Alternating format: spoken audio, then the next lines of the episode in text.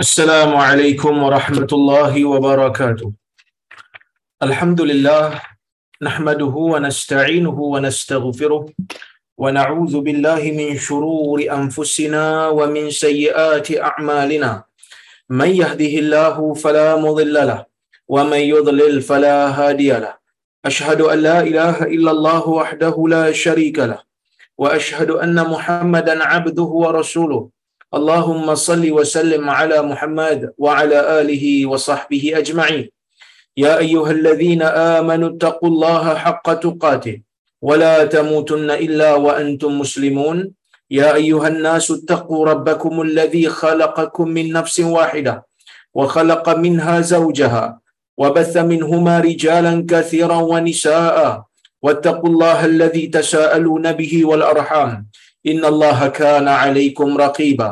يا أيها الذين آمنوا اتقوا الله وقولوا قولا سديدا يصلح لكم أعمالكم ويغفر لكم ذنوبكم ومن يطع الله ورسوله فقد فاز فوزا عظيما فإن أصدق الحديث كتاب الله وخير الهدي هدي محمد وشر الأمور محدثتها وكل محدثة بدعة وكل بدعة ضلالة أما بعد muslimin dan muslimat yang dirahmati oleh Allah Subhanahu sekalian. Alhamdulillah kita bersyukur kepada Allah Subhanahu wa taala kerana kita dapat bersama-sama sekali lagi pada malam ini untuk kita sambung kuliah Riyadhus Salihin kita dan kita seperti mana yang telah sama-sama kita maklum kita dah masuk kepada bab yang baru iaitu bab yang ke-56.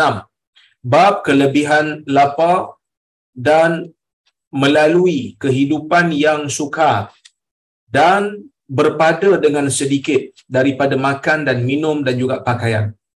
Baik, saya telah pun membacakan dua ayat Al-Quran yang dibawakan oleh Al-Imam An-Nawawi rahimahullah di dalam bab ini iaitu hadis uh, ayat Quran yang pertama yang berkenaan dengan golongan yang bakal muncul uh, selepas daripada munculnya orang-orang saleh apabila mereka ya, tidak menjaga syariat Allah Subhanahu wa taala mereka akan meninggalkan salat dan mengikuti syahwat. Secara tidak langsung kita dapat fahami apa dia tuan-tuan? Cara untuk kita melepaskan diri daripada maksiat kepada Allah Subhanahu wa taala adalah dengan cara kita melazimi ibadah. Apabila kita terkesan dengan syahwat melakukan penderhakaan kepada Allah Subhanahu wa taala maka pergilah. Ya, berusaha untuk beribadah kepada Allah Subhanahu wa taala dengan apa saja ibadah yang disyariatkan. Oleh kerana itu ya, kita melihat dalam hadis Nabi sallallahu alaihi wasallam apabila Nabi sallallahu alaihi wasallam ditanya oleh seorang pemuda yang telah melakukan satu maksiat dengan seorang perempuan. Ya, tapi dia bukan berzina. Cuma dia telah melakukan sesuatu yang tak sewajarnya dilakukan oleh seorang lelaki kepada perempuan yang bukan mahramnya dan bukan istrinya. Maka apa Nabi SAW sebut? Nabi SAW perintahkan dia untuk mendirikan salat. Ya, Allah Allah Subhanahu wa taala ya akan mengampunkan dosa dosa kecil dengan ibadah yang dilakukan oleh orang yang melakukan dosa kecil tersebut. Seperti mana? Yang telah kita uh, sebutkan ataupun kita kata apa? Kita huraikan sebelum daripada daripada ini. Ya, yang mana Allah Subhanahu wa taala menyebutkan di dalam ayat tersebut yang menjadi kisah ni menjadi sebab nuzul bagi ayat al-Quran ni. Ya, yang mana Allah Subhanahu wa taala kata wa aqimis salata tarafain nahar wa zulafan minal lail. Hendaklah dirikan salat. Hendaklah kamu mendirikan salat. Yang mana salat itu didirikan pada dua ah, kita panggil dua waktu pada waktu siang wa zulafan minal lail. Dan sedikit daripada waktu malam. Kenapa perlu melaksanakan salat? Yang pertama, salat apabila ia dilakukan, ia akan menggugurkan dosa. ya ia akan menggugurkan dosa-dosa kecil yang dilakukan dosa besar tak boleh dah dosa besar kena taubat yang kedua orang yang melakukan ibadah setelah maksiat itu dilakukan ibadah itu setidak-tidaknya akan menimbulkan penyesalan dan akan memudahkan seseorang itu untuk melakukan taubat kepada Allah Subhanahu wa taala. Kemudian Al-Imam An-Nawawi rahimahullah ya membawakan ayat Al-Quran yang berkaitan dengan Qarun. Yang mana Qarun ini merupakan kaum Nabi Musa daripada kalangan Bani Israel yang kaya. Ha, tapi macam mana dia jadi kaya? Tidak diceritakan dan tidak diperincikan di dalam Al-Quran. Sebahagian ulama tafsir, di dalam tafsir mereka menceritakan beberapa riwayat yang datang daripada jalur Israeliyat daripada cerita-cerita ahli-ahli kitab sebelum daripada ini kononnya Qarun ini ada satu ilmu yang boleh mengubah besi menjadi emas. Tetapi pandangan ini ataupun riwayat ini ditolak oleh guru saya Syekh Salah Abdul Fattah uh, Al-Khalidi yang mengatakan bahawasanya tidak mungkin Ha, tidak mungkin seseorang ini boleh ubah besi menjadi emas secara berterusan. Kalau silap mata tu lain cerita. Kalau sihir pun hanya sekadar menipu mata orang. Tapi setiap besi nak ditukar jadi emas ni benda pelik lah. Ha? Dan ada soalan yang bertanya kepada saya berkenaan dengan Haman. Ha, dan saya sebut dalam kuliah yang lepas, saya nak cerita sikit pasal Haman pada kuliah hari ini. Yang mana tuan-tuan dan puan-puan rahmati Allah sekalian, Haman ni memang diceritakan di dalam Al-Quran nama dia. Bahkan kalau kita tengok dalam ayat Al-Quran, dalam surah Ghafir, jelas di sana Allah Subhanahu wa taala menceritakan tentang kisah bagaimana Nabi Musa apabila berdakwah kepada Firaun. Ya. Apabila Nabi Musa ni berdakwah kepada Firaun, maka Firaun ni mengejek mengejek Nabi Musa dengan memanggil Haman dengan mengatakan ya Haman wahai Haman ibni li sarhan binakan untuk aku ni menara. La'alli abluhul asbah supaya aku ni boleh ya ha, orang kata apa? Sampai ke langit. Fa attali'a ila ilahi Musa wa inni la adhunnuhu kadhiba. Supaya aku boleh tengok Tuhan Musa ya Haman ibni li sarhan. La'alli ablughul asbab asbab as-samawat. Ya wahai haman binakan kepada aku tangga. Binakan kepada aku menara yang aku boleh panjat dengan tangga. La'alli ablughul asbab supaya aku boleh aku boleh naik ke langit. Asbab as-samawat. Fa attali'a ila ilahi Musa. Kerana aku nak tengok aku nak jenguk Tuhan Musa wa inni la azun wa, wa inni la azunnuhu kadhiba. Kerana aku menyangka aku percaya Musa ni tipu. Ya yang mana dia mendakwa dia ada Tuhan selain daripada aku. Oleh kerana itu tuan-tuan dan puan rahmati Allah sekalian Haman ni dikatakan sebagai menteri yang berpengaruh. Haman ni dikatakan sebagai menteri yang berpengaruh oleh oleh uh, rakyat pada zaman itu. Rakyat memberikan sokongan. Sehingga kan Syekh Salah Abdul Fattah Al-Khalidi dia mengatakan bahawasanya Firaun ini menjadi kuat dan kukuh di, di waktu pemerintahannya adalah disebabkan oleh kerana Firaun itu sendiri mempunyai kuasa, mempunyai kekuatan yang hebat dari sudut pentadbiran. Haman membantu Firaun dari sudut urusan-urusan kerajaan, terutama dari sudut binaan-binaan. Kira macam menteri kerja raya lah zaman tu dan Qarun mempunyai kekuatan ekonomi yang juga menyokong menyokong Firaun. Tapi Haman ni tuan-tuan pada zaman moden ni dia menjadi satu polemik oleh pengkaji-pengkaji barat. Sebab apa? Sebab Haman ni dikatakan nama dia tak disebut di dalam Taurat. Dalam kitab-kitab lama. Dalam Injil pun tak disebut. Kononnya lah. Kerana kita pun tak tahu sebut ke tidak. Kerana apa? Yang uh, Old Testament dengan New Testament yang ada pada kita hari ini yang didakwa kononnya ia adalah uh, orang kata apa kitab yang diturunkan oleh Allah, kita percaya bahawasanya uh, kitab itu telah pun dipesongkan. Maksud kitab tu dah tak ori lah. Kitab tu dah tak asli lah. Jadi bila kitab tu tak asli, kita pun tak tahu. Betul-betul ke masa Allah Ta'ala turunkan kitab uh, Taurat dan Injil memang nama Haman ini memang betul-betul tak ada ataupun tidak. Tetapi yang pasti, Allah menyebutkan nama Haman di dalam Al-Quran. Ya Allah Subhanahu wa taala menyebutkan nama Haman sebagai orang besar di zaman pemerintahan Firaun iaitu di zaman Nabi Nabi Musa.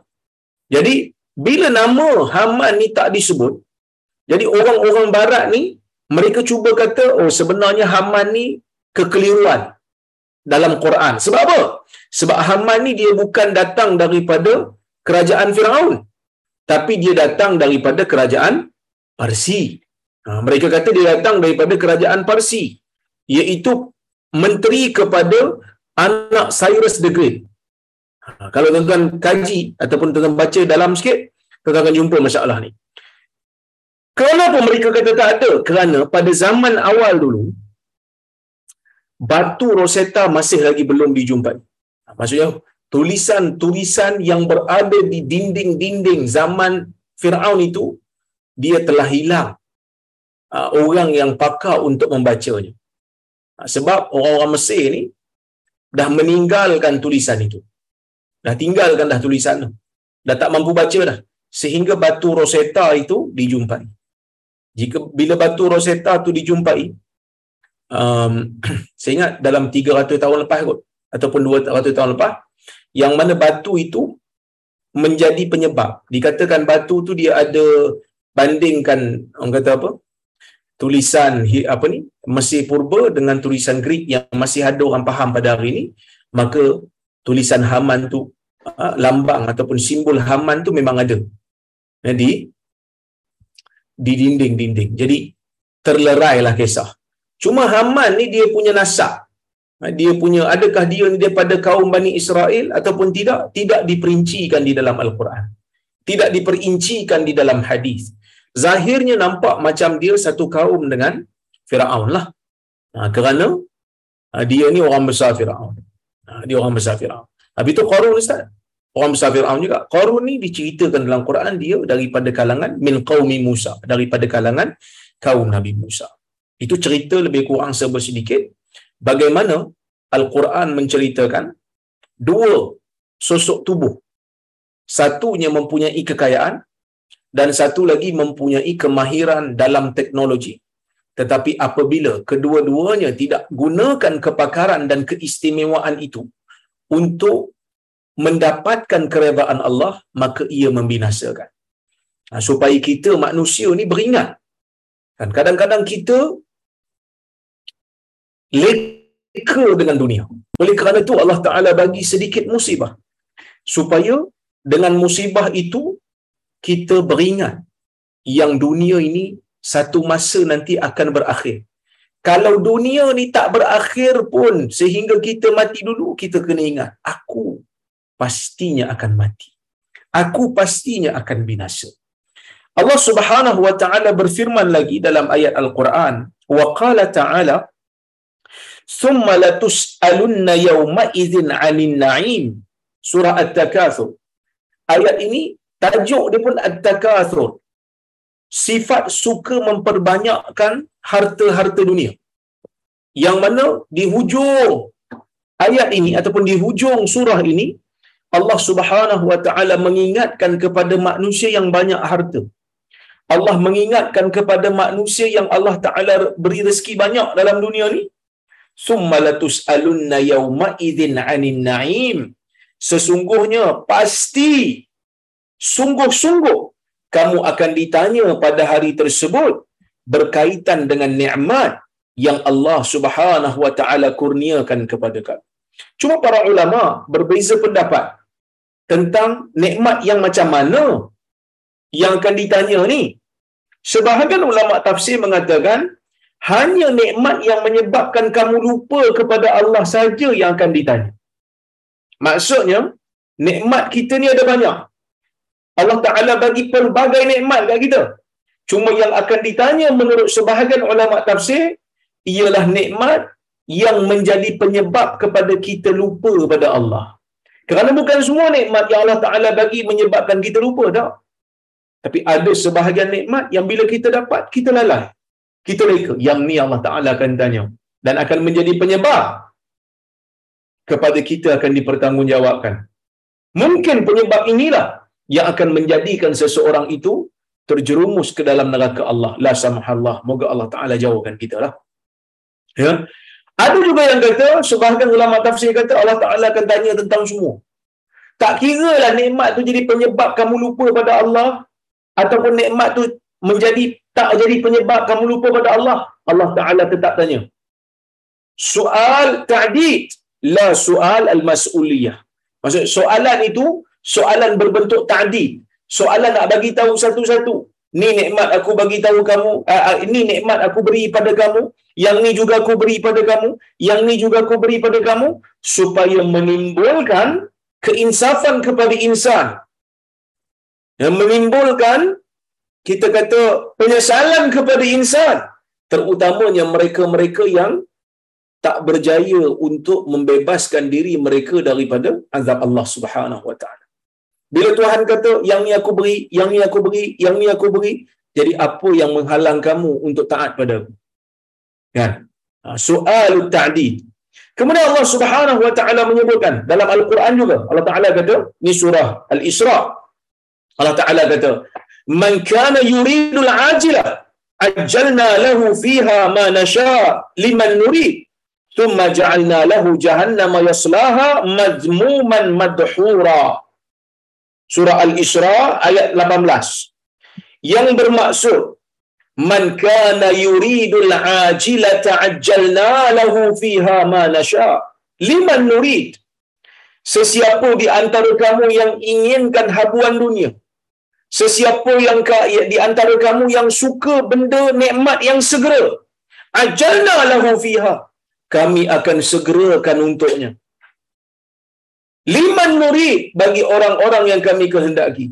Siapa-siapa yang nak kepada dunia dan nikmat dunia sehingga membelakangkan akhirat kami akan beri kami akan beri dia habuan dunia kan sebab tu kadang-kadang kita tengok manusia Allah Taala bagi kat dia dunia ni lebih senang dia dapat kan Senang sangat dia dapat dunia ni.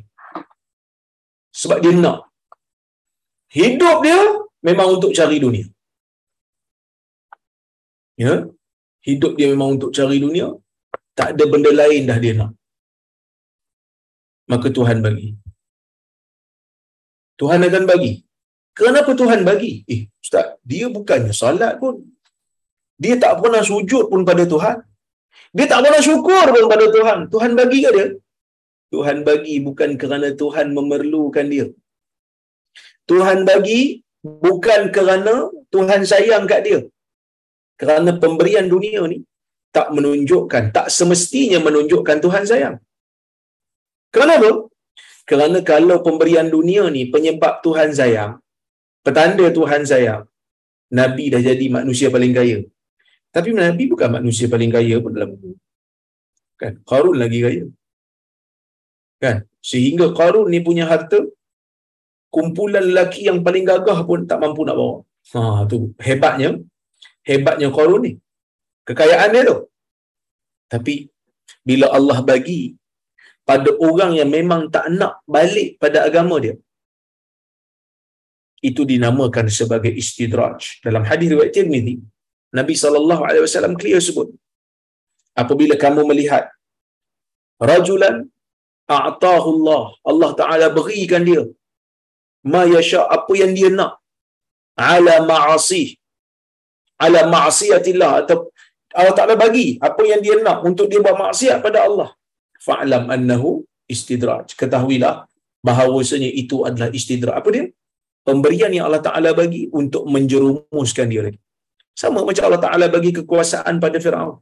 Tengok Firaun punya kuasa tuan-tuan, dahsyat saya pergi ke Mesir, saya tengok piramid Giza. Piramid Giza ni punya besar.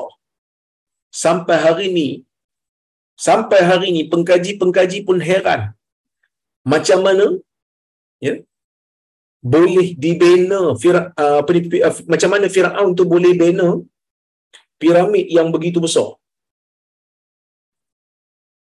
yang mana dia punya binaan tu sangat-sangat ajaib macam mana dia orang bina tak tahu tapi bila saya tengok piramid Giza tu punya besar budak-budak yang yang jadi turis guide yang menjadi saya punya juru iring untuk uh, orang kata apa ziarah tu dia kata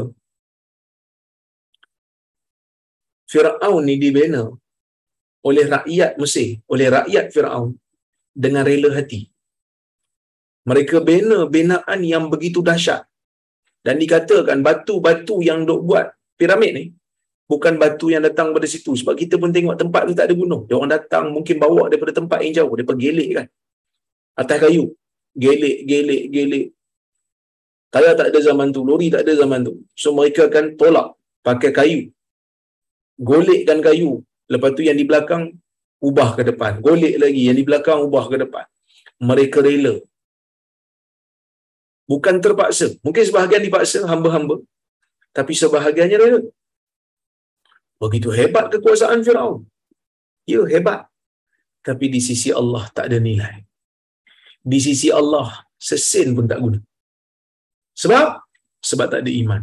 Adakah bila Allah Taala bagi sesuatu kepada manusia pemberian sehingga dia menjadi kaya, sehingga dia menjadi berkuasa, adakah bermakna Allah Taala rugi apa-apa? Allah sikit pun tak rugi tuan-tuan. Allah tak rugi apa? Sebaliknya dia yang rugi. Ya? Jadi kalau siapa nakkan habuan dunia, tak fikir langsung pasal akhirat, kejar dunia, buang akhirat, buang amal saleh. Dok kejar, kejar, kejar. Tuhan rugi, Tuhan tak rugi, Tuhan bagi.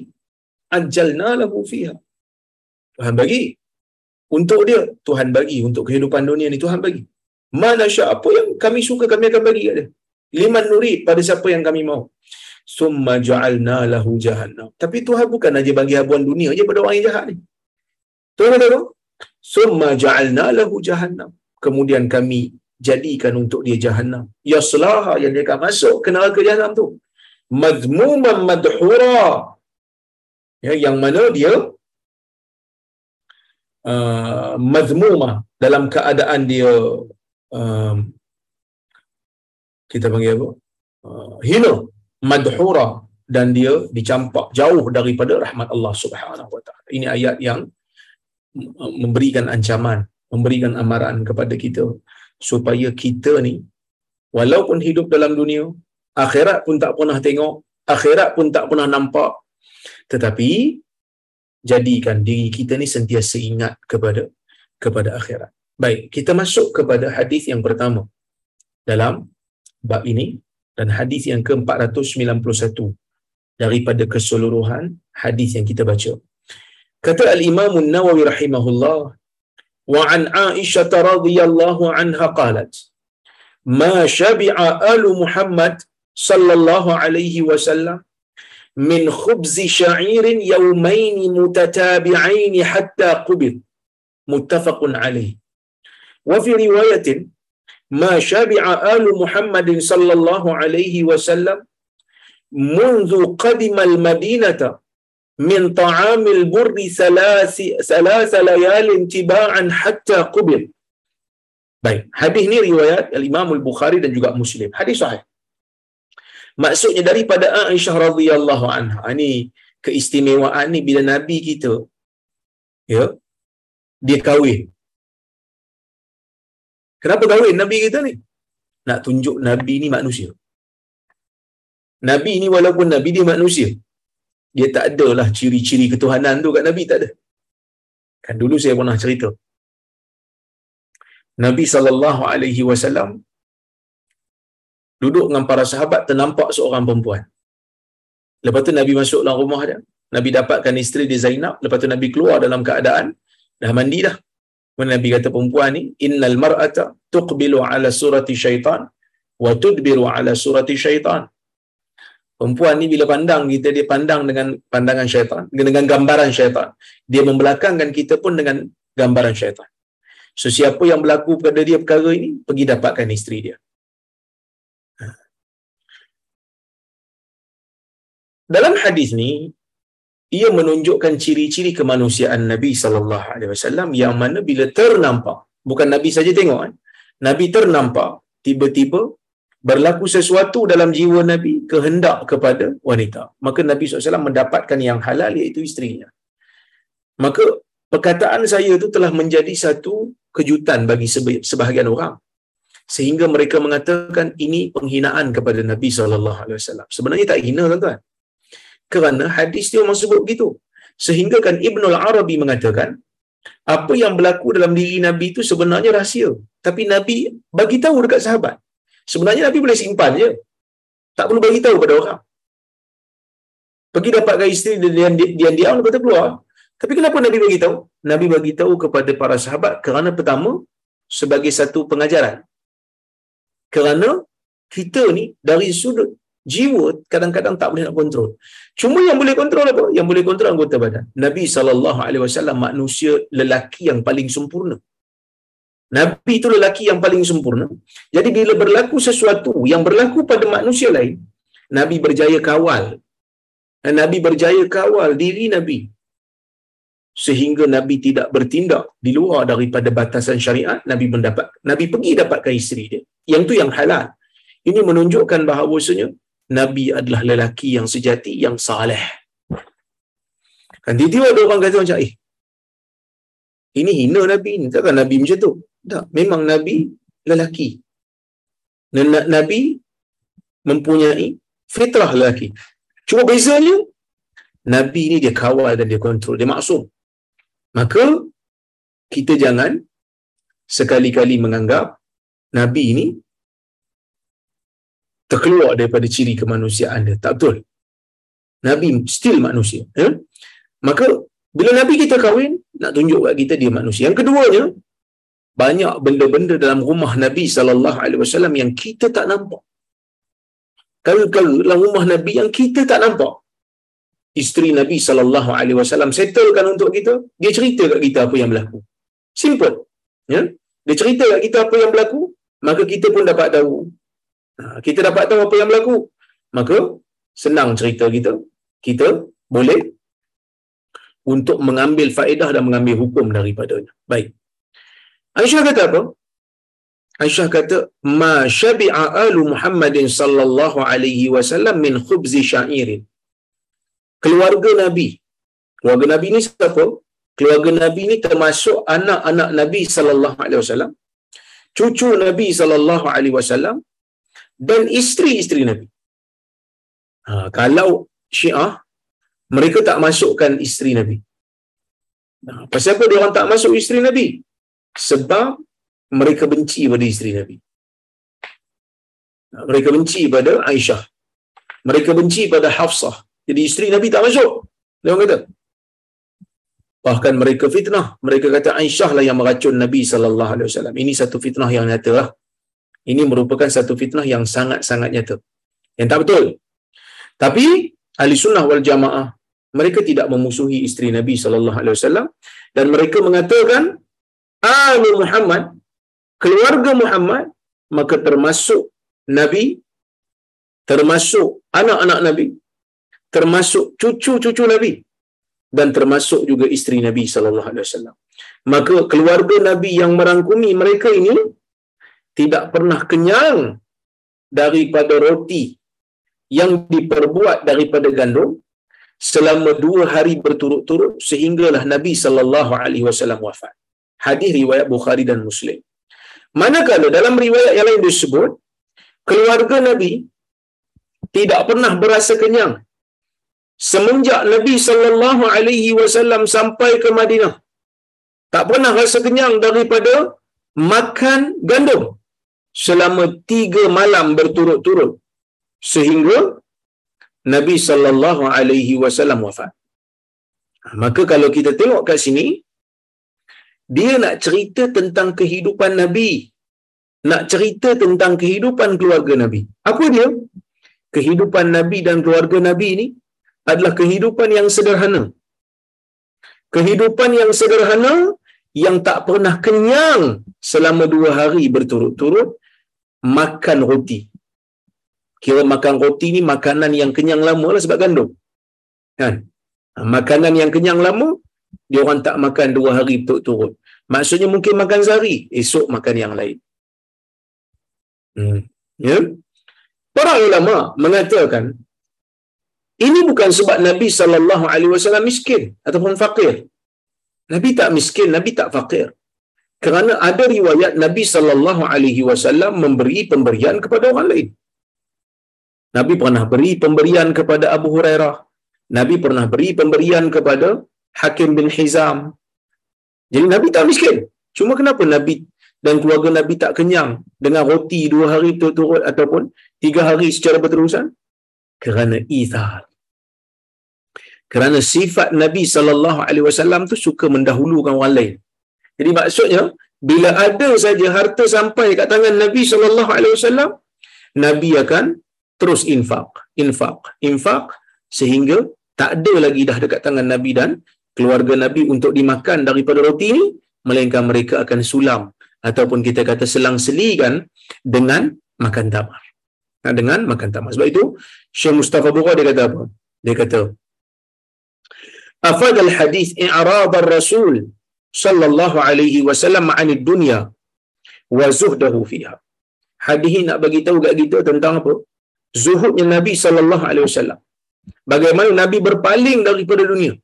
Bukan kerana Nabi itu miskin. Nabi mampu untuk jadi kaya. Nabi boleh untuk jadi kaya. Tapi Nabi memilih untuk menggunakan harta yang ada di tangan dia tu untuk sedekah kepada orang. Jadi sebab itu, dalam hadis ketika mana kita pernah baca dulu hadis ni, waktu Nabi SAW terima wahyu kali pertama.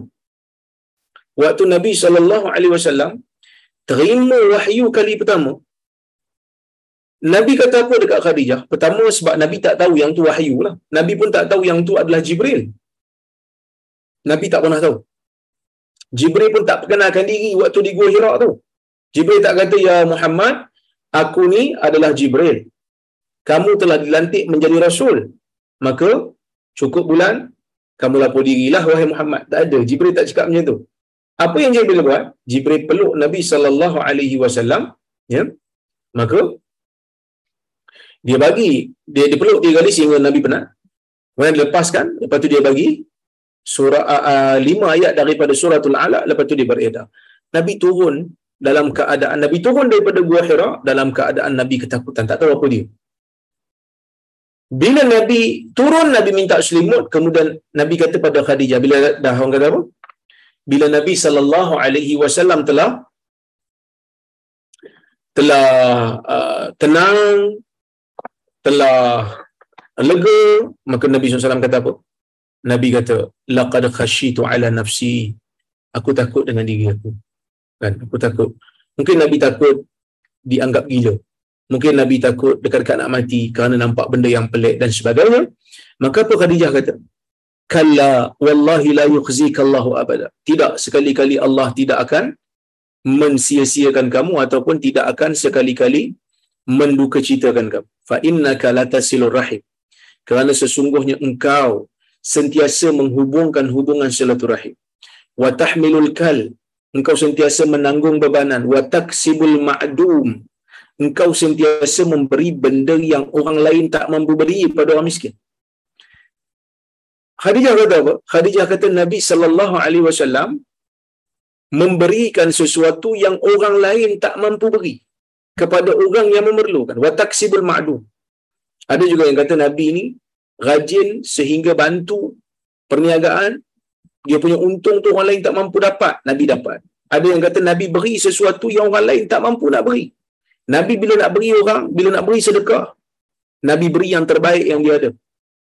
Wa taqrib baif, memuliakan tetamu, wa tu'inu ala nawaibil haq dan Nabi sentiasa membantu kebenaran. Jadi perkataan Khadijah ni disebutkan bila mana Khadijah nikah dengan Nabi SAW dan melihat kehidupan Nabi, uh, Khadijah melihat kehidupan Nabi sebelum terima wahyu. Ini sebelum terima wahyu ni yang, yang Khadijah duk cerita ni. Wahyu turun kali tu. Tapi observation Khadijah. Apa kita panggil observation?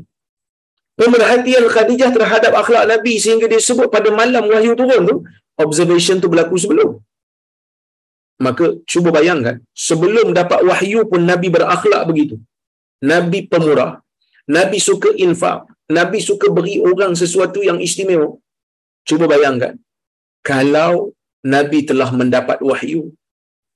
Cuba bayangkan kalau Nabi sallallahu alaihi wasallam telah telah memahami tentang kepentingan kepentingan untuk infak fi sabilillah cuba bayangkan.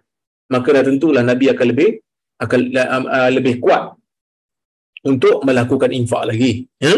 Maka sebab itu keluarga nabi ni mereka tak makan roti tiga hari betul-betul sehari makan roti lepas tu makan tamak dan begitulah uh, se, se, se, sepanjang kehidupan nabi sallallahu alaihi wasallam baik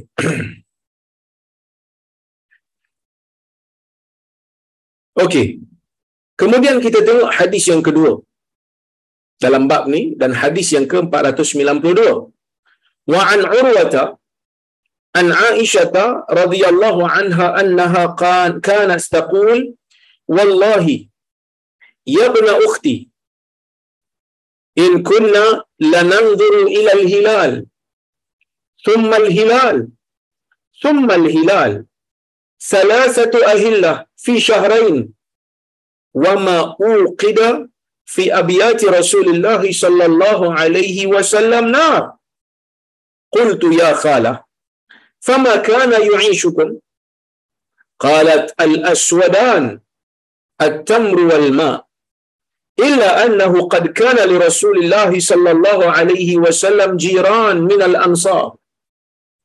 وكانت لهم منايح وكانوا يرسلون إلى رسول الله صلى الله عليه وسلم من ألبانها فيسقينا. متفق عليه. hadis Bukhari dan Muslim maksudnya daripada Urwah. Urwah ni siapa tuan-tuan? Urwah ni adalah Urwah Ibnu Zubair anak kepada Zubair Ibnu Al-Awwam anak kepada Zubair yang merupakan suami kepada Asma. Ha, jadi mak dia Asma binti Abu Bakar. Siapa Asma? Asma ni kira kakak Aisyah lah. Kan? Yang mengandung ketika mana Nabi sallallahu alaihi wasallam berhijrah daripada Mekah ke Madinah, Asma ni lah yang membantu menyediakan kelengkapan Abu Bakar bersama dengan Nabi sallallahu alaihi wasallam. Ha, dikatakan Asma ni lah yang menghantar makanan kepada Nabi sallallahu alaihi wasallam dan Abu Bakar di gua di gua Thaur ketika mana mereka bermalam di sana selama tiga malam. Tuan-tuan dan puan-puan yang dirahmati oleh Allah Subhanahu wa taala sekalian.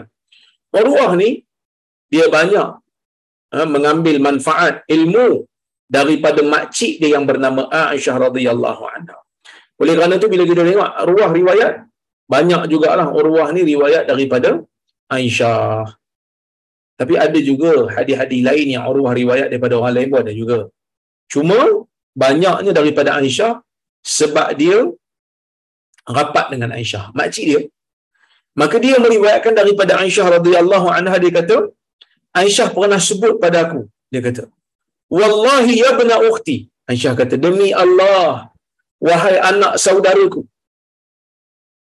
Wahai anak lelaki kepada saudara perempuan anak saudara lah. Wahai anak saudara ku, in kunna lananzur ila hilal wahai anak saudaraku sesungguhnya dulu kami memang tengok anak bulan summal hilal summal hilal kami tengok hilal kami tengok anak bulan kami tengok anak bulan kami tengok Okay, hilal ni macam bulan sabit lah. Ha?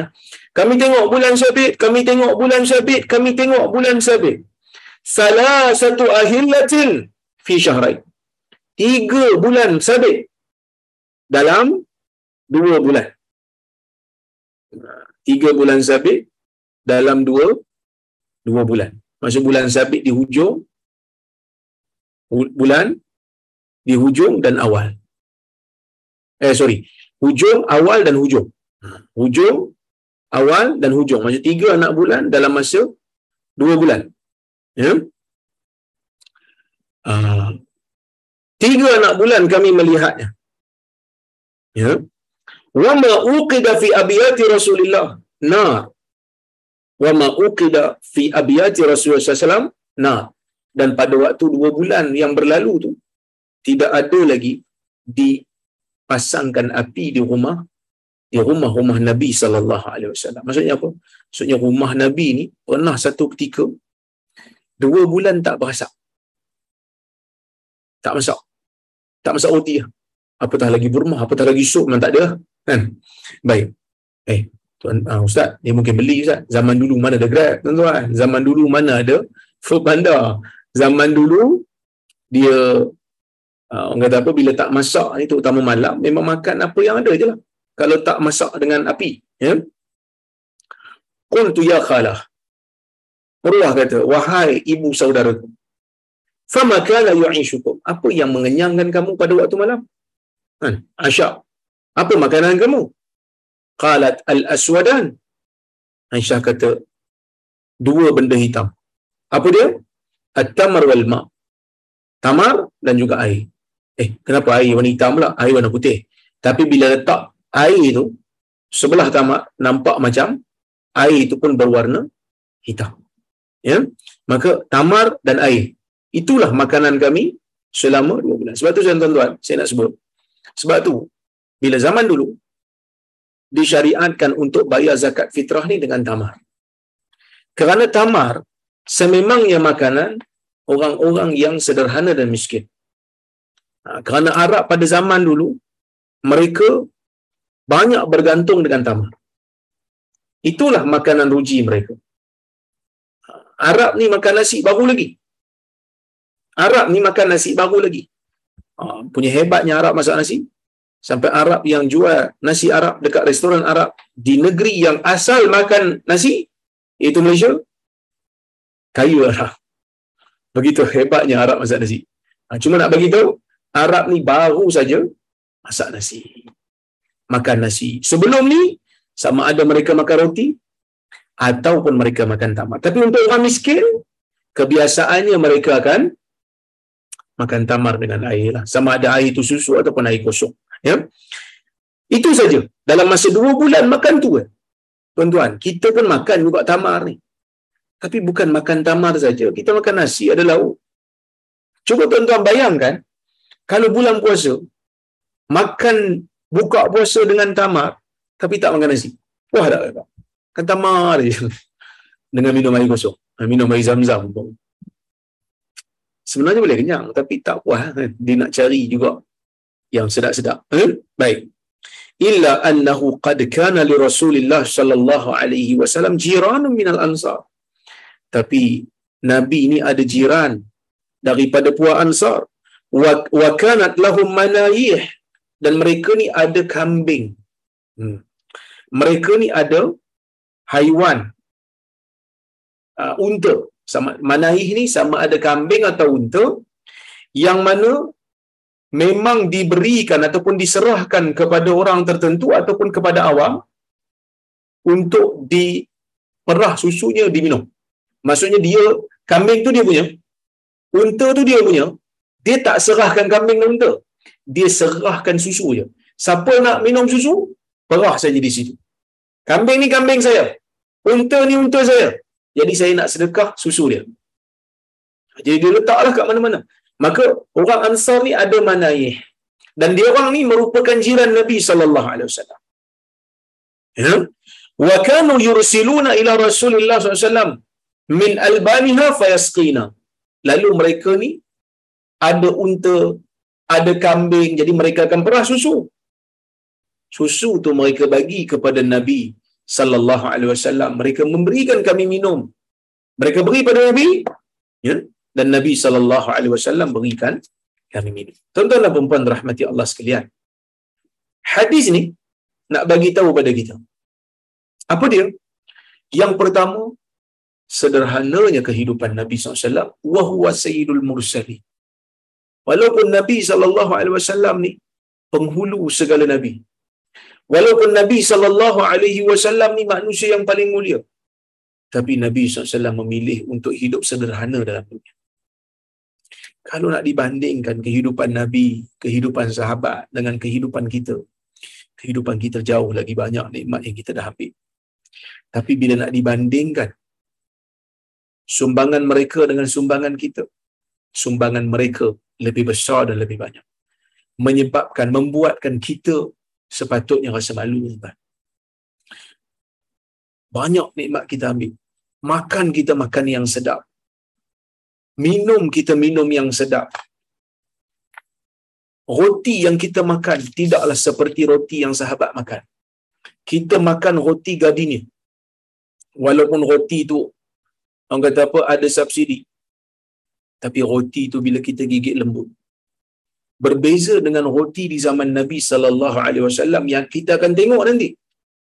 Bagaimana keadaannya roti ataupun gandum yang mereka buat untuk jadikan roti. Kita akan tengok nanti. Akan sampai bab tu nanti. Akan sampai hadis tu nanti lambat ni ada. Disebut bagaimana sederhananya kehidupan Nabi sallallahu alaihi wasallam, bagaimana sederhananya makanan para sahabat. Tapi dengan makanan yang sederhana itu mereka membina tamatu. Dengan makanan yang sederhana itu mereka mencapai golongan yang paling mulia di dalam agama ini. Membuatkan kita kena insaf diri kita. Aku ni banyak dah Tuhan bagi nikmat. Aku ni banyak dah Tuhan bagi uh, kelebihan-kelebihan, makan sedap dan sebagainya. Berjaya ke aku buat seperti mana yang dikehendaki atas diri aku ni? Maka yang tu kita kena kena muhasabah balik lah. Kita memang tak mampu nak buat macam sahabat tu, memang kita tak mampu lah. Tapi setidak-tidaknya, kita berusaha untuk menjadi yang terbaik. Kan? Kalau orang tanya, Ustaz, kan? kadang-kadang ada juga orang tanya, dia kata, tak letih. Kan? Tak letih ke rasa yang ni kena maki, yang tu kutuk, yang tu benci dan sebagainya. Kita kata, nak dibandingkan nikmat yang Tuhan bagi pada saya dengan apa yang saya dah buat dalam dakwah ini saya rasa masih lagi belum berpada masih lagi belum cukup kerana sahabat tuan-tuan kan kalau kita nak tengok hari ni kita makan makan pagi makan pagi kita nasi lemak dengan ayam gitu ayam rendang gitu. makan tengah hari apa makan tengah hari kita makan benda yang mahal kadang Kan? Apa yang mahal agak-agak? Oh, makan steak. Tomahawk lagi. Makan malam kita makan apa? Macam-macam makanan yang mahal. Tak salah. Itu bukan satu dosa. Tak dosa. Tapi, sampai masa kita kena fikir apa aku dah buat untuk agama aku. Di manakah dakwah yang telah aku yang telah aku gerakkan. Alhamdulillah tuan-tuan. Kan? Saya tak sangsi pun dengan tuan-tuan. Bahkan Alhamdulillah apa saja projek-projek dakwah yang kita nak buat just bagi tahu aja kan bagi tahu je pada Haji Syah bagi tahu pada Haji Amir tuan-tuan bantu yang ni memang tak ada keraguan lagi lah cuma kita kena banyakkan lagi kita kena bersungguh lagi kita kena sampaikan lagi dakwah ni pada orang lain. Kan? Cari lagi kawan-kawan. Masukkan dalam grup. Dengar kuliah. Sebarkan sunnah Nabi sallallahu alaihi wasallam. Dia orang kenal Nabi ni. Dia orang kenal amalan Nabi ni. Kan biar kita ni menjadi ejen supaya orang kenal agama dengan cara kita walaupun kita tak pandai. Saya pun bukanlah pandai sangat. Tapi harapan kita ialah orang nak balik pada agama tu sebab kita sebut kat dia. Besar tuan-tuan. Dia pula jadi ejen cari orang lain pula. Ajak masuk. Dengar kuliah. Dulu kalau jumpa sembang tentang bola, sembang tentang fashion. Kali ni dia kalau berjumpa, kalau bersembang, cerita tentang dakwah. Cerita tentang sunnah. Cerita tentang apa yang kita nak buat untuk untuk bantu orang miskin. Tuan-tuan, kalau kita boleh dapat, Alhamdulillah, satu kebaikan. Walaupun tidaklah kita boleh lawan apa yang sahabat dah bagi untuk agama ni, Tapi setidak-tidaknya, hmm, setidak-tidaknya, kita berusaha menjadikan mereka itu sebagai idola untuk kita buat sesuatu untuk agama kita. Ya, untuk sesuatu untuk agama kita. Maka sebab itu kita tengok kita baca kita ambil pengajaran kita jadikan ini sebagai satu contoh untuk kita follow. Ya, baik. Apa yang Aisyah buat ni, dia bukan syakwa, dia bukan mengadu, bukan nak menghina Nabi SAW. Ada orang dia mungkin salah faham, dia kata, apa Aisyah ni duk buka cerita? Duk buka cerita pasal suami dia, nak tunjuk keburukan ke apa? Tak. Nak tunjuk Nabi dan isterinya dan keluarganya tidaklah ambil dunia ni lebih daripada had. Walaupun Nabi tu kalau nak jadi kaya boleh. Tuan-tuan, hari ni kalau tuan-tuan tengok pimpinan-pimpinan tarikat yang sesat ni, kalau kita tengok macam-macam tarikat yang sesat duk muncul. Kalau kita tengok pimpinan-pimpinan tarikat yang sesat ni kaya tuan-tuan. Kaya dia tu kadang-kadang kita pun heran dia kerja apa? Ada seorang sahabat saya dia kerja pejabat zakat. Bukanlah di Perlis ni, di tempat lain. Baru ni dia call saya. Dia kata, masa dia kerja kat pejabat zakat tu, ada seorang hamba Allah datang jumpa dia. Ada seorang hamba Allah datang jumpa dia, tanya dia berkenaan dengan satu kali. Apa dia? Dia kata, Ustaz, saya ni boleh kata setiap tahun, saya akan uh, bayar sesuatu amount kepada Tok Syekh sekian, sekian. Tok Syekh Fulan bin Fulan. Uh, Fulan bin Alan contohnya. Ya? Maka, bila saya bayar, saya mengharapkan agar dosa-dosa saya terampun. Tok Guru tu, Fulan bin Alan tu, dia adalah Tok Guru Tarikat. Terkenal lah juga orang. Bayar setiap bulan. Bila bayar tu, dia anggap benda tu boleh cuci dosa dia. Lepas tu dia datang jumpa dekat ustaz tu. Sebab ustaz tu pegawai zakat. Dia kata, boleh tak bayaran tu dianggap sebagai zakat? Ustaz tu kata, tak boleh. Ya? Lepas tu tanya, pasal apa duk bayar tiap bulan ni? Dia kata, sebab dia ni tolong uh, solat hajat dan doa untuk dosa-dosa saya diampunkan. Jadi tuan-tuan, ada benda ni. Dia dah macam jual surat pengampunan dosa. Nak doa ni tak ada masalah. Saya boleh doa untuk tuan-tuan, tuan-tuan boleh doa untuk saya.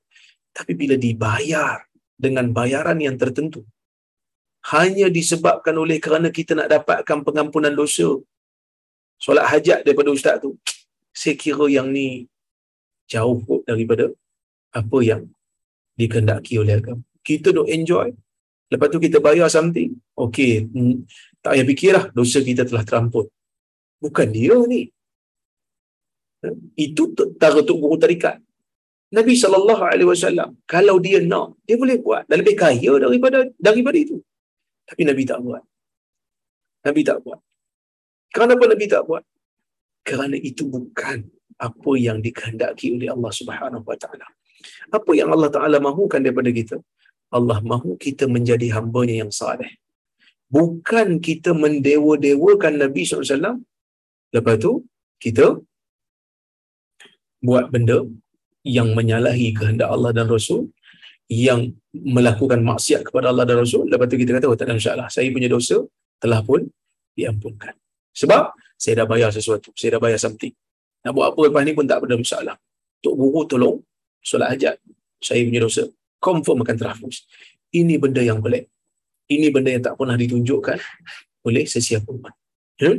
baik kita tengok hadis nombor tiga dan hadis ke 393 وعن أبي سعيد المقبري عن أبي هريرة رضي الله عنه أنه مر بقوم بين أيديهم شاة مصلية فدعوه فأبى أن يأكل وقال خرج رسول الله صلى الله عليه وسلم من الدنيا ولم يشبع من خبز من خبز الشعير رواه البخاري hadis riwayat Imam Al-Bukhari maksudnya daripada Abu Sa'id Al-Maqburi daripada Abi Hurairah radhiyallahu anhu katanya Abu Hurairah ni melalui satu kumpulan manusia. Siapa manusia tu dia tak bagi tahulah. Dia tak bagi tahu siapa. Berkemungkinan tabi'in. Yang mana tabi'in ni tengah uh, menyediakan seekor kambing yang dibakar. Maksudnya masa Abu Hurairah lalu tu depan kaum tu dia melalui satu kaum depan kaum tu ada kambing yang dibakar. Fada'uhu mereka pun panggil tengok Abu Hurairah tokoh besar sahabat Nabi sallallahu alaihi wasallam. So dia orang panggil Abu Hurairah. Fa aba ayyakul. Abu Hurairah pun tak nak makan. Dia tak nak makan. Dan dia sebut kepada orang yang panggil dia yang makan kambing bakar tu dia kata kharaja Rasulullah sallallahu alaihi dunia. Rasulullah sallallahu alaihi wasallam keluar daripada dunia. Nabi tak kenyang pun daripada Nabi tak pernah kenyang daripada roti yang diperbuat daripada gandum. Okey mukminin hadirin mukminin yang dirahmati oleh Allah Subhanahu wa taala sekalian. Pertama sekali, zaman dulu sememangnya budaya serupa macam zaman sekarang juga lah. Apabila ada uh, kita panggil munasabah ataupun kita panggil uh, waktu-waktu keraian tertentu maka tidaklah menjadi satu kesalahan untuk kita membeli sedikit makanan istimewa untuk orang hadirin yang datang dan mengkhususkan makanan-makanan yang baik kepada orang yang mempunyai kelebihan. Seperti mana mereka sediakan kepada Abu Hurairah. Abu Hurairah ni kira, kira macam tok guru mereka lah. Zaman sekarang pun sama juga. Ha, kadang-kadang dia orang sediakan makanan yang elok-elok untuk tok guru kan. Ha, letakkan hidang elok-elok untuk tok guru. Ni taklah menjadi satu kesalahan. Bahkan ia termasuk dalam budaya orang Islam daripada zaman dulu lagi. Ha, daripada zaman dulu orang macam tu makanan-makanan yang istimewa akan diserahkan juga ataupun akan di, diberikan kepada orang-orang yang istimewa. Okey. Itu yang pertama. Yang keduanya, bila Abu Hurairah tak nak makan, sedangkan mereka nak beri ni. Kenapa Abu Hurairah tak nak makan? Salah ke makan? Makan tak salah. Tapi kenapa Abu Hurairah tak nak makan? Dia teringat Nabi SAW pun jarang makan daging. Nabi ada makan daging. Sebab itu para sahabat kata Nabi suka daging, daging kambing bahagian betis bahagian betih kambing tu Nabi suka. Tapi Nabi bukan makan sentiasa, bukan makan selalu. Kadang-kadang ni. Maka Abu Hurairah mungkin dia teringat yang dia dah banyak makan. Lalu dia kata tak payahlah. Teringat kat Nabi ni yang Nabi jarang kenyang. Cuma bila bila Abu Hurairah kata Nabi tak pernah kenyang daripada roti yang diperbuat daripada gandum ni para ulama bahas. Ada yang kata memang Nabi tak pernah kenyang. Kenapa Nabi tak pernah kenyang? Belum kenyang Nabi dah berhenti. Dan itu memang budaya Nabi memang menjadi amalan Nabi. Sebelum kenyang, dah berhenti lah. Ada yang kata, kadang-kadang Nabi kenyang juga. Cuma, Abu Hurairah nak beritahu, kebanyakan keadaan. Kan? Contohlah orang tu tiap hari makan sikit. Cuma hari tu dia makan banyak. Orang pelik tengok, ih dia ni selalu makan sikit. Kan? Bukan makna dia tak pernah kenyang sebelum ni. Tapi keadaan dia biasanya, dia memang makan sikit. Maka, ini perkara yang disebutkan oleh para ulama bagaimana keadaan hidup Nabi sallallahu alaihi wasallam yang sangat sederhana. Maka sebab itu kata Syekh Mustafa Bukhari dia kata apa? Afad al-hadis hirsas sahaba ala mutaba'ati rasul. Hadis nak bagi tahu bagaimana kesungguhan para sahabat. Ni Abu Hurairah nak ikut Nabi sallallahu alaihi wasallam. Wa takhaf wa takhfif min asy-syahwat. Ataupun wa takhaffuf min asy-syahwat kalau boleh nak kurangkan syahwat. Al-muthirah lil uh, gharais yang boleh menyebabkan kita nak lebih lagi. Hmm, jangan bela nafsu. Wa hadza la yunafi anna an-nabi sallallahu wa ashabahu kanu yashbi'una ahyana. Tapi ini taklah menghal, uh, menafikan nabi. Ini kadang-kadang dan para sahabat kadang-kadang kenyang kadang-kadang tapi kebiasaannya tak li'anna al-ghalib min halihim kerana yang biasa daripada keadaan mereka al-iqlal min at-ta'am min at-ta'am kerana mereka biasanya kurang makan. Ya, yang mana dalam hadis Nabi SAW kata bihasbi ibni Adam luqaimat yuqimna sulbahu. Cukuplah bagi anak Adam itu beberapa suap sahaja sehingga dia boleh berdiri tegak untuk melakukan ibadah. Insya-Allah tuan-tuan, saya berhenti di sini dulu. Jika ada kesempatan yang lain kita uh, boleh sambung lagi insya-Allah jika uh, panjang umur saya. Okey, kita tengok kalau-kalau ada soalan ataupun komentar ataupun kritikan saya alu-alukan. Assalamualaikum Assalamualaikum Adakah terdapat sebarang hak rakaat bagi salat tahajud? Jazakallah khair. Wa antum fajazakumullahu khair. Baik, salat tahajud ini ialah salat yang dilakukan pada waktu malam. Cuma kebanyakan ulama membezakan di antara salat tahajud dengan salat qiyamul lail. Maksudnya, qiyamul lail itu umum, tahajud itu lebih spesifik. Apa itu uh, tahajud? Tahajud ni salat malam yang dilakukan setelah kita tidur pada waktu malam. Bila kita bangkit balik, lepas isyak tu kita tidur katakan kita bangkit balik dan solat tu dipanggil solat tahajud.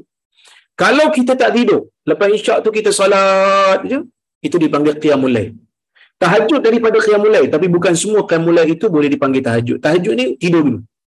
Okey, berapa hak rakaat? Nabi SAW menyebutkan salatul lail masna masna. Salat malam itu dua rakaat, dua rakaat. Nabi SAW salat sebelah rakaat. Sama ada pada Ramadan ataupun bukan Ramadan, sebelah rakaat. Tapi ia bukan menjadi hak. Itu amalan Nabi. Sebab Aisyah sendiri kata, La tas'al an husnihinna wa tulihin. Kamu jangan tanya tentang panjangnya dan kualitinya. Ya, macam mana kualitinya, macam mana panjangnya, jangan tanya. Sebab memang panjang, memang kualiti solat Nabi. Tapi Nabi SAW tak tak had. Maka kita boleh solat berapa rakaat pun yang ada. Selagi mana tak masuk subuh. Sebab Nabi kata, Salatul lain, masna masna. Salat malam, ya, masna masna. Ha, dua rakaat, dua rakaat. Fa in khasyita subuh, fa awtir di wahidah. Maka witir, bila kamu takut subuh masuk, maka witirlah dengan satu rakaat. Okey? Baik. Salam Dr. Waalaikumsalam. Saya ada soalan mengenai solat waktu subuh. Ada satu syekh agak terkenal baru-baru ni memberitahu kelas dia bahawa solat waktu subuh ada dua rakaat solat sunat. Dua lagi rakaat solat sunat lepas tu dua rakaat solat solat fardu. Betulkah ini? Saya ingat hanya dua rakaat solat sunat dan dua rakaat solat fardu. Ha? Dua rakaat solat sunat, dua lagi rakaat solat sunat, lepas tu dua. Tak betul tu. Solat uh, qabliyah subuh hanya dua rakaat. Ha, solat qabliyah subuh hanya dua rakaat sahaja, lepas tu solat subuh. Ha, sehingga kan para ulama tidak menggalakkan ya solat uh, orang kata apa solat qabliyah uh, solat sunat mutlak pun mereka tidak menggalakkan untuk dilakukan sebelum subuh sebab sebelum subuh ni hanya dua rakaat saja. Tapi kalau lah kata kita datang ke masjid kita nak salat uh, apa ni salat tahiyatul masjid lah katakan ha? Uh, boleh tak kita salat tahiyatul masjid kat situ, dekat masjid? Lepas tu baru salat qabliyah kan? Ha, yang ni boleh lah. Ha, boleh. Yang tu tak ada masalah sebab dia ada sebab. Kita salat uh, uh, tahiyatul masjid dulu lepas tu salat uh, qabliyah. Tapi saja je nak solat-solat lebih daripada dua rakaat sebelum subuh maka para ulama tidak menggalakkannya. Ha, ya? Tapi um, kalau sekali sekala boleh tak? Kalau sekali sekala tidak menjadi masalah. Jangan dijadikan sebagai satu amalan. Ya, jangan dijadikan sebagai amalan. Okey. Sebab ada hadis yang Nabi SAW memang melarang lah solat. Jangan kamu solat lepas fajar ni melainkan dua rakaat sahaja.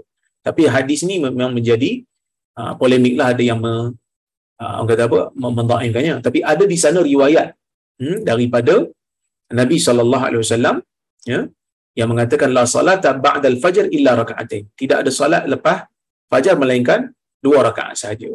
Bahkan yang Nabi wasallam tunjuk pun ya hanya dua rakaat. Seperti mana Hafsah bagi tahu, Nabi wasallam solat bila terbit je fajar, Nabi tak salat melainkan dua rakaat yang ringkas. Sebab solat qabliyah ni ah, rakaat pertama baca Fatihah, baca Al-Kafirun, rakaat kedua baca Fatihah, lepas tu baca Qul huwallahu ahad. Yang pending. Yang yang pending. Hmm. Okay.